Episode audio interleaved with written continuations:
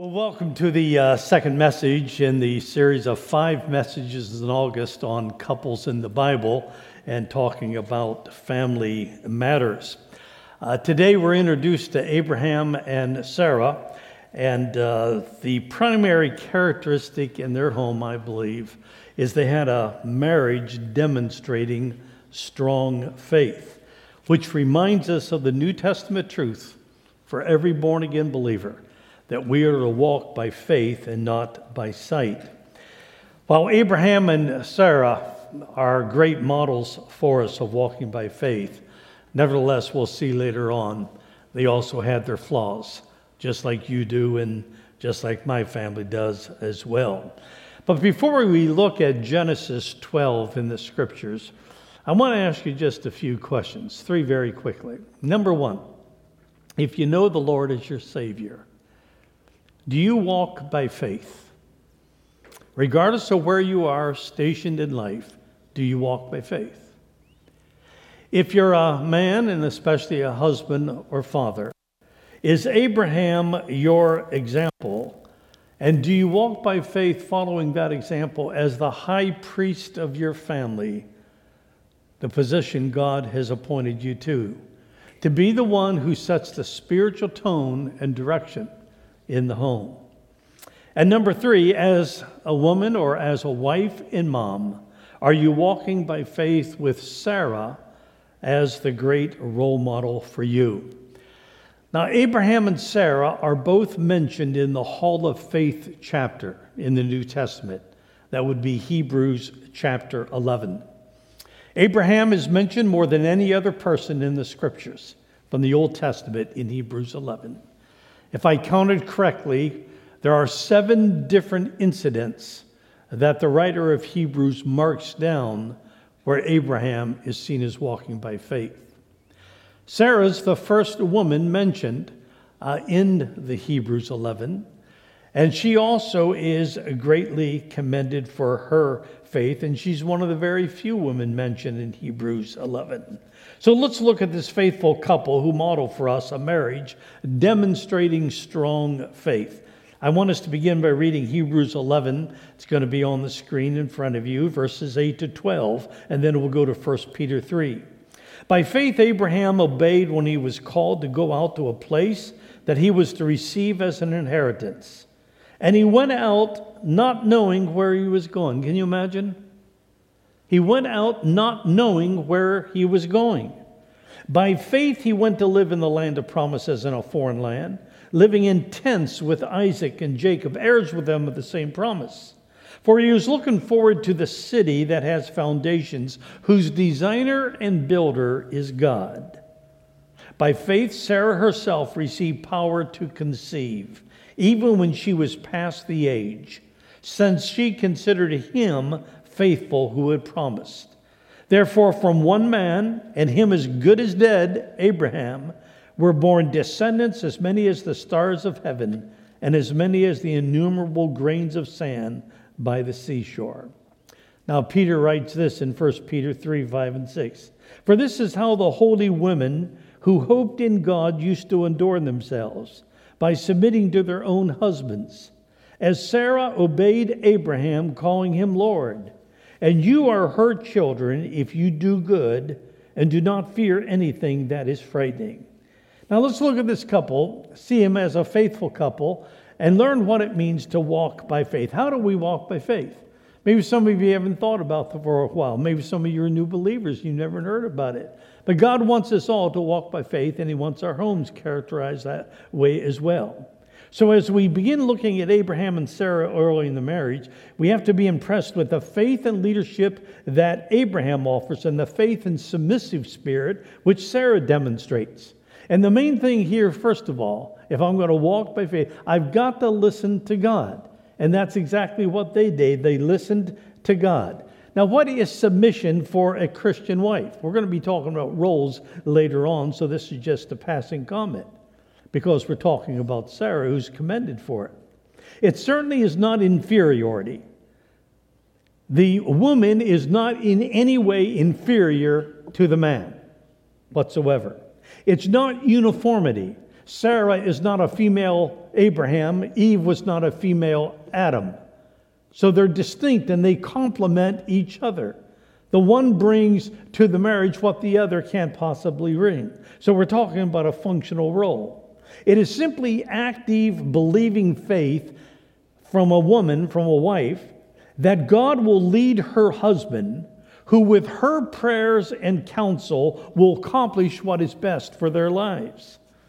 I guarantee you this is not a popular notion in our world and culture today when we're living in a day of egalitarianism, but I do believe it's taught in the Bible as I understand it.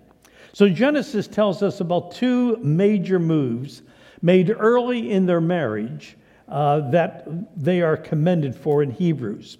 The first one is from the city of Ur of the Chaldees uh, to the land and to the city of Haran. Now, while this is encouraging to all of us as we're going to look at it and stepping out in this move, it's about a 600 mile journey in the worst kind of terrain you can imagine, it took several months. But if, while it's encouraging to all of us as men and women of faith, I think it should be especially encouraging to some of you who maybe did not have the blessing of being raised in a home where mom and dad were believers and they modeled what that meant to you. Some of you have been saved out of idolatry, out of paganism.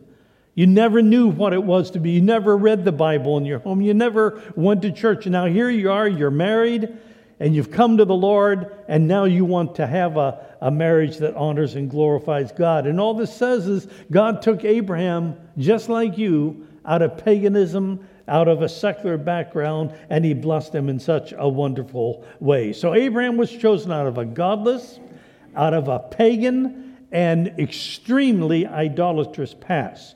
Ur of the Chaldees was a thriving Boston, New York City, uh, on the ancient coastline of the Persian Gulf, and today it's the present country of Iraq. In fact, even more particular, it's just not very far away from Basra, from uh, which we have seen on the news in, in uh, late days and months and years. And it was especially known, if you do any studying on it, for its gross idolatry. Now, I, I began wondering, and it kept me awake several nights, and I could never find the answer. When did God first, and how did God first reveal himself to this pagan uh, Abram who was worshiping false gods? Uh, I know what it says in Hebrews, I know what it says in Acts, etc. But how, how was it? How did it happen? So I began reading. I read th- three rabbis written a paper. Each one of them have a different answer to that question. I read uh, the Quran from uh, Islam because they recognize Abraham as their father of religion. Then I read from a Christian, uh, more of a liberal, what he said. And as I read them, they each said something different because each one came from background without any objective authority to it whatsoever. But as I looked at the five different views that I read about, I saw that the, the one thing that they each were trying to do was to show why Abraham was worthy to be chosen by God, why he was worthy to be the father of Israel, the father of Islam, the father of Christianity. Now, the truth of the matter is, we don't know how it all began. Uh, we'll know someday, Lord willing.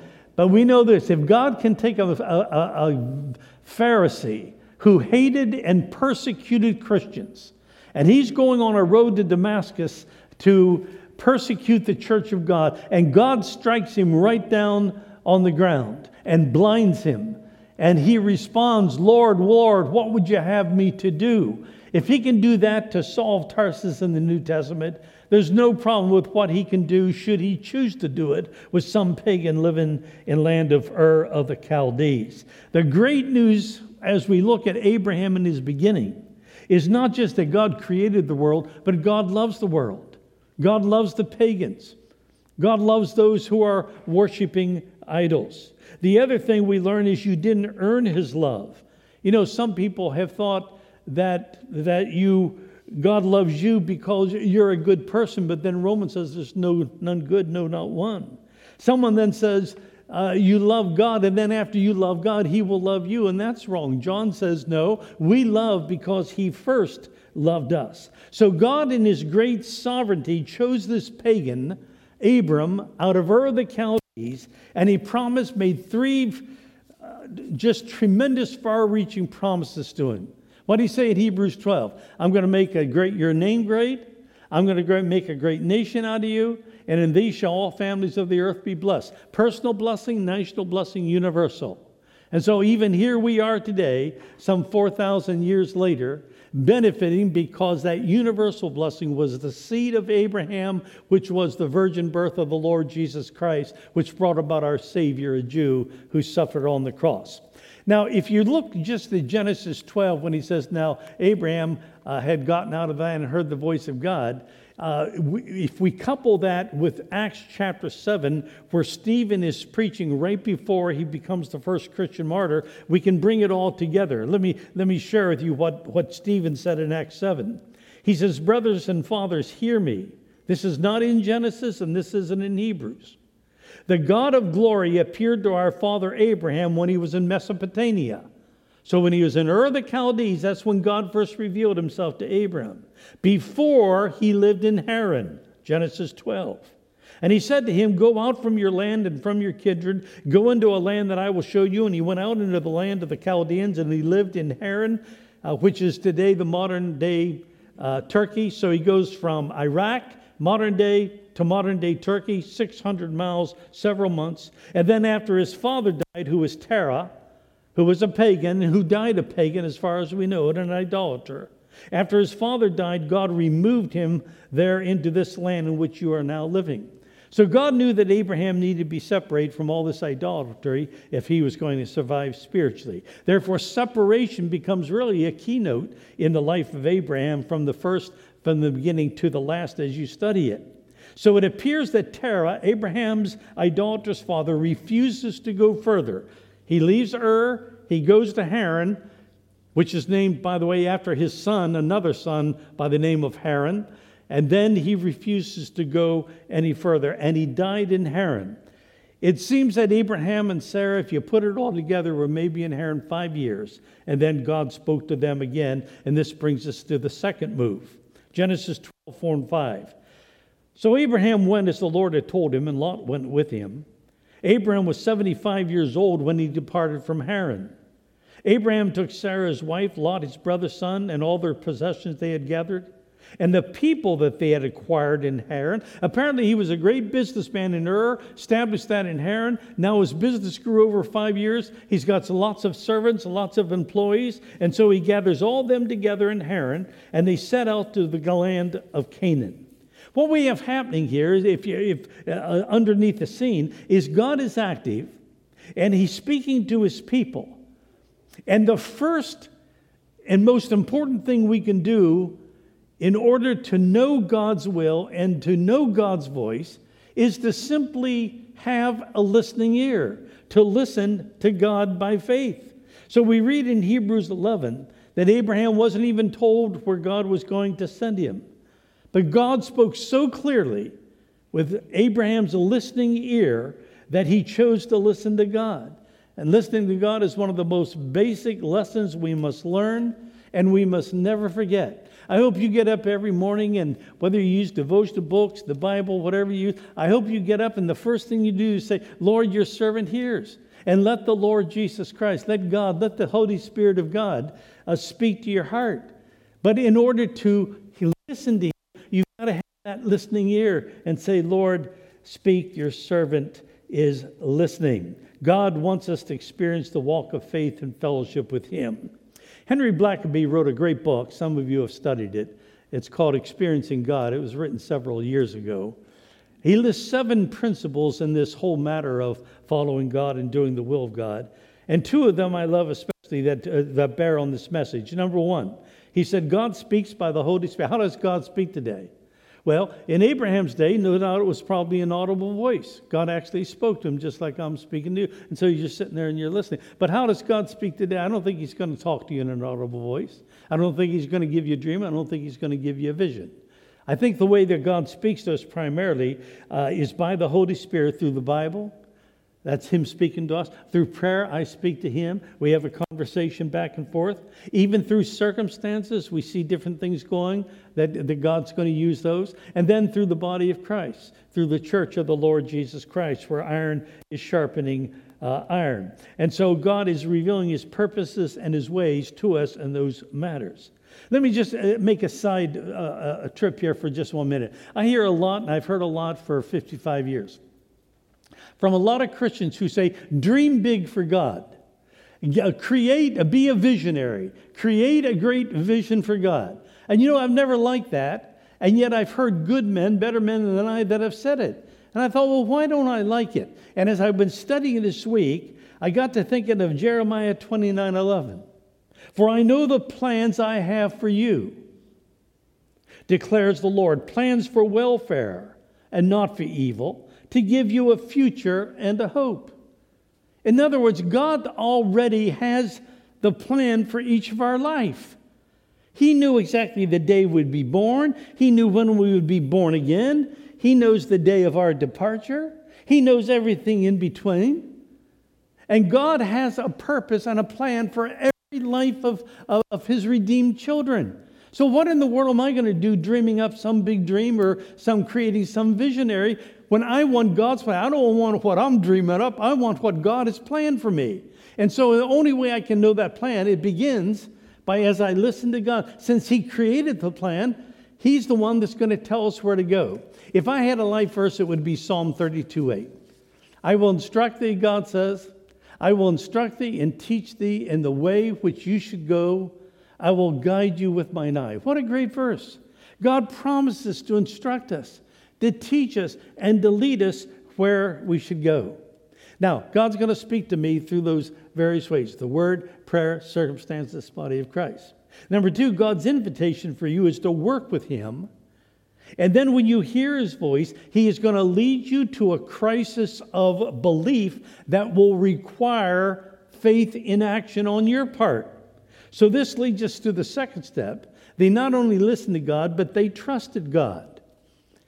Some of you who have been around the block for a few years have walked with the Lord. You know that God has spoken to your heart in times past about things you never even thought about. You, you never thought about it, and you're, you're listening to God, and then God uh, says, I want you to do this, I want you to do, uh, do, do such and such. And sometimes God is going to lead you to do things that you really just don't want to do, humanly speaking. So the second step we learn from Abraham is this he trusted God. I think that's the ultimate question we ask all through life. I think that's the question Mary asked when she was told she was going to conceive and bear the Messiah. I think she had to say, Can I trust God? I know it's going to be a hard road ahead. Can I trust God? I think Joseph had to ask that question when God uh, told him to take down Egypt. Can I trust? I think all through life, we have to answer that question. When God touches my heart and He's leading me to do, I have to answer the question after I've listened to God can I trust God. So Abraham listened to God, he trusted him. Sarah listened to her God and listened to her husband, and she trusted them. 4,000 years later, we sit here blessed because of their walk of faith. So Abraham, a very wealthy man, whose business had grown in Haran, now is told to leave Haran with his family, servants, possessions. Now keep in mind, Abraham is 75 years old. Uh, just like some of you sitting out here, you're getting close to it. And if you're not close to it, some of you look like you are. Uh, but at any rate, you know, and I'm past it. And so, you know, as you get older, you get pretty settled. Probably some of you are pretty settled right here on Cape Cod. And you've made up your mind you're going to be here the rest of the life. You don't have a clue.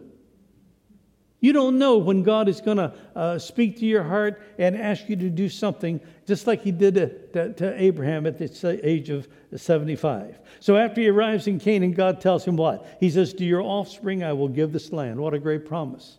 He's reconfirming it. I'm going to give the, this land to, you, to your, your people through the promised son Isaac. The writer of Hebrews puts it this way By faith, Abraham obeyed when he was called to go out to a place that he was to receive as an inheritance. He went out, and this just honest to goodness, every time I read this, I almost have to stop. He went out not knowing where he was going. You mean imagine me going home to Muriel, my wife, and saying, honey, let's pack up. We're leaving. God told me we're supposed to leave.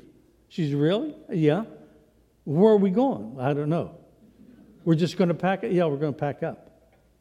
Where do we go? I, I don't know. But God will be faithful to lead us. That's what, what happened here. He went out not knowing where he was going, but by faith he went to live in the land of promises in a foreign land, living in tents with Isaac and Jacob bears with him of the same promise. For he was looking, he was looking far beyond this life. He was looking to that city that has foundations, whose designer, is builder is God. He was always thinking eternally. He was always thinking spiritually. He was always thinking biblically uh, in the sense as we know it today. He simply wanted to listen to the voice of God and he trusted God.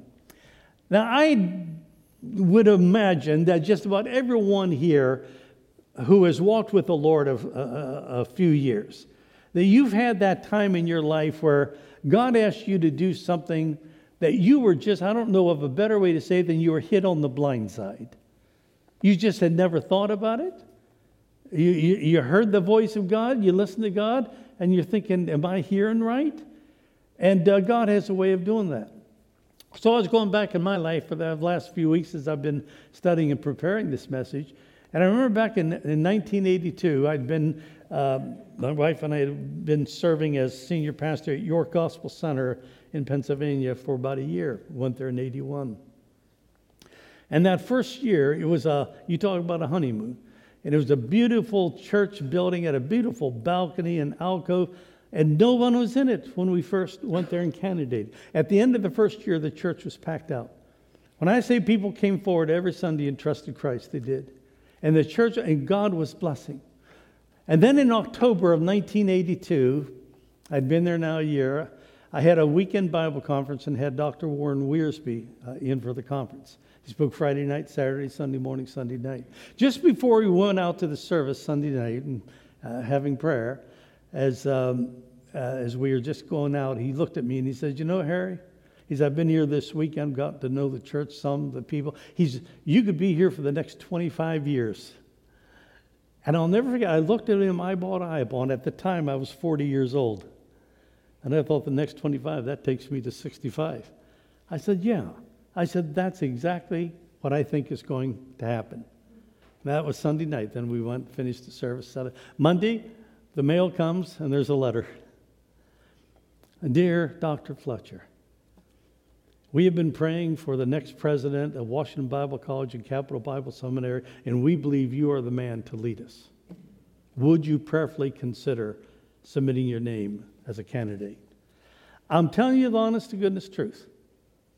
If President Reagan had sent me a letter and asked me to be the ambassador to Japan, it wouldn't have been any farther fetched in my mind because I was a pa- I was I loved being a pastor. I was happy being a pastor. And yet when God does that, you have to stop and you have to listen. And I remember listening and praying and we had the opportunity then to take about a year to work through everything, but finally God let us down and we went down there and had seven wonderful years. If you can have seven wonderful years in academia.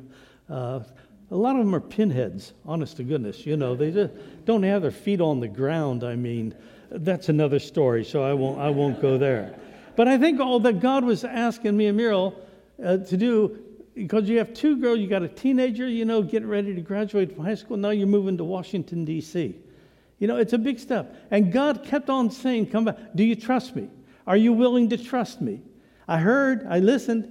Now I say, Yeah, Lord, I'm, I'm, I'm, I'm willing to trust you. Because God sometimes requires us to do something that we never expected would happen. I love Genesis 12:4, where it's about Abraham. So Abraham went as the Lord had told him. Isn't that good? Are we listening? Do we trust him? There's a third step, and that is they obeyed God. They obeyed God. They not only listened, and they said, Yeah, I trust you, but now I'm going to prove that I'm going to obey you. So, Christians, even after we listen, God speaks to us, and uh, we say we trust Him. The time to obey is when God speaks. We must seize the opportunity that God. Now, granted, He's going to lead us, and there's going to be a process in some cases, even like I went through for about a year. But anyway, you're moving ahead and you're following the voice and listening to the voice of God, and you're, you're, He has the right to change it anytime He wants to. We understand that. But as long as he's, you sense He's leading you, you're doing what the Lord has, has, called you to do. So when God speaks to your heart, the time to respond is now. Remember, some of you Christians, believers here, remember the first time you heard that you're supposed to be a giver? Remember the first time you heard about tithing? Huh? Remember, oh, I can't do that. I, am raising a family. We can't afford to do that. And God said, You do it. Are you willing to trust me? Yeah, I'm willing to. Is, are you listening? Yeah, I'm listening. Are you going to obey? Well, how about 7%? How about 6%? How about 2%? We start somewhere here. You say, uh, God wants you to be a, a personal witness, an evangelist. And oh, I don't know what I'm going uh, Are you listening? And are you trusting God? And then are you obeying God? Because there are going to be all kinds of these things. And you put money aside and you think you're saving the money. I remember 40 years ago, thought we were saving money for a piano, wanted to give our daughters piano lessons, buy a piano. No, we didn't have any money. We just saved a little bit of money. And I remember we had $1,500 to buy a used piano. And then we had a faith promise, and the missions came, and a missions conference. And I remember God said, Give that money. Am I hearing right? Give that money. And that's exactly what we did. And that, that's what, you, you know, you listen and you say, Lord, I'm going to trust you. And then you step out and you obey the Lord. I'm looking forward to sharing some comments Wednesday above D'Entremont's burial service at Bourne on Wednesday. In doing some research, I found out that his favorite life verse was this Proverbs 3, 5, and 6. Many of you can quote it. Trust in the Lord with all your heart, lean not unto thy own understanding. In all your ways, acknowledge him, and he shall direct your paths. And so are we walking in obedience to God. I'll tell you, most people don't even give it a thought. Most people, and a lot of Christians don't. They just go through life. They go to college, they get a job, they get married, they have children, get the children through college, and before you know it, they're 40, 50, 60 years old, life is passing by, and they never stop to say, Lord, what is your plan for my life? What do you want me to do? Lord, here I am, I'm your servant. Speak, your servant hears. Will you listen? Will you trust him? Will you obey him? Then there's a fourth step. That is, they worship God. They worship God. Listen to these precious words in Genesis 12, 7 and 8, when God spoke to Abraham in Canaan. Then the Lord appeared to Abraham and said, To your offering, your offspring, I will give this land. So he built there an altar to the Lord. Why in the world do you build an altar? To worship God. So they built there an altar to God who had appeared to them. From there he moved again to the hill country on the east of Bethel and pitched his tent with Bethel on the west, Ai on the east. And there, there he goes again. He built an altar to the Lord, and God called and, and called upon the name of the Lord. So worshiping God means I've listened to Him, I'm trusting Him, I'm obeying Him, and now after getting to various points of obedience, Abraham builds an altar to God. Now, God has promised him a seed, He's promised him a son. The son of promise is Isaac. So he had to wait now for God's promise that he's trusting God for. And he's an old man already. He's already 75 years old when he got the promise. He had to wait another 25 years. And finally, the son of promise is born when Abraham is 100 years old. And now we fast track after that. Uh, we Isaac is born, Abraham's 100, Sarah's 90. Now we go about 13 to 16 years later. And God will give Abraham and the greatest test of their faith when they build another altar. Why? They listened to the voice, they trusted God, they obeyed God, and now they would continue to worship God. Listen to these hard words Genesis 22 2. He said, God said, Take your son, your only son Isaac, whom you love, and get to the land of Moriah and offer him there as a burnt offering on one of those mountains of which I shall tell you. What a strange command. God, I thought pagans did that. Am I hearing right? Am I hearing the voice of, of the loving, sovereign creator God of the universe? Am I hearing the God, voice of God that revealed himself to me in Ur of the Chaldees? Am I listening to God? Maybe I need some time to delay. Maybe I need to think this through. Offer my son. He's the son of promise. All the seed all the offsprings coming. The Savior is coming through the seed of Isaac, the Messiah of the world. Surely God wouldn't ask me to do that. And so we read the next few words in verse 3. So Abraham rose early in the morning and built the altar there. I know in my heart of hearts, I could be wrong, I don't think I am. Sarah had a part in this too. Doesn't say she did. She had to know. Abraham, the very next morning, early in the morning, by the way, we know the rest of the story. Obedient Abraham, worshiping God, builds the altar. Takes this teenager, not a little boy, not an infant, by the way. He's 13, 16 years old, which tells me he could have resisted his dad. Another story. And Abraham puts him up on the altar. He's got this knife. Just before he slays his son, he hears the voice. Whose voice does he hear? It says, the angel of the Lord. Now listen up. Anytime you see the words, the angel, definite article, the angel of the Lord, it is always, in the Old Testament, always the pre incarnate Lord Jesus Christ. Now, it won't fit if you use a King James Version, or a New King, they're not as exact. But if you use an American Standard Version, NIV, every time you see the angel of the Lord in the Old Testament, it is the Lord Jesus Christ. And I thought about that when Abraham just about ready to sacrifice Isaac, who is Isaac is a type of Christ, who the Father has sent his only begotten Son. That, that Isaac, uh, that, that, that Jesus knew that Isaac was figuratively speaking of what he was going to suffer in about 2,000 years. Abraham, Abraham, I know now that you fear God. Do not lay your hand on the boy, seeing you have not withheld your son, your only son, from me. Abraham looked around. There was a ram in the thicket. Took that ram out of the thicket, remember? Offered him up as a sacrifice in worship to God. Then he named, gave God a new name, and it was called Jehovah Jireh the Lord will provide. Listen to what the writer of Hebrews adds to give us a full picture here. How could Abraham have that faith to do that? Knowing God had promised seed, offspring. How could, where does he get? Listen to what Hebrews says. He, he, Abraham, he considered that God was able even to raise Isaac from the dead, from which, figuratively speaking, he did receive him back. He's saying, if I'm going to kill and offer my son in obedience to God, and I'll do it, I believe that since I've got an offer, God's going to raise him from the dead. You talk about faith, genuine faith, obedience to the specific command. Now, we've looked at this faith, and my time is up. So I'm going to skip the next uh, few slides, okay?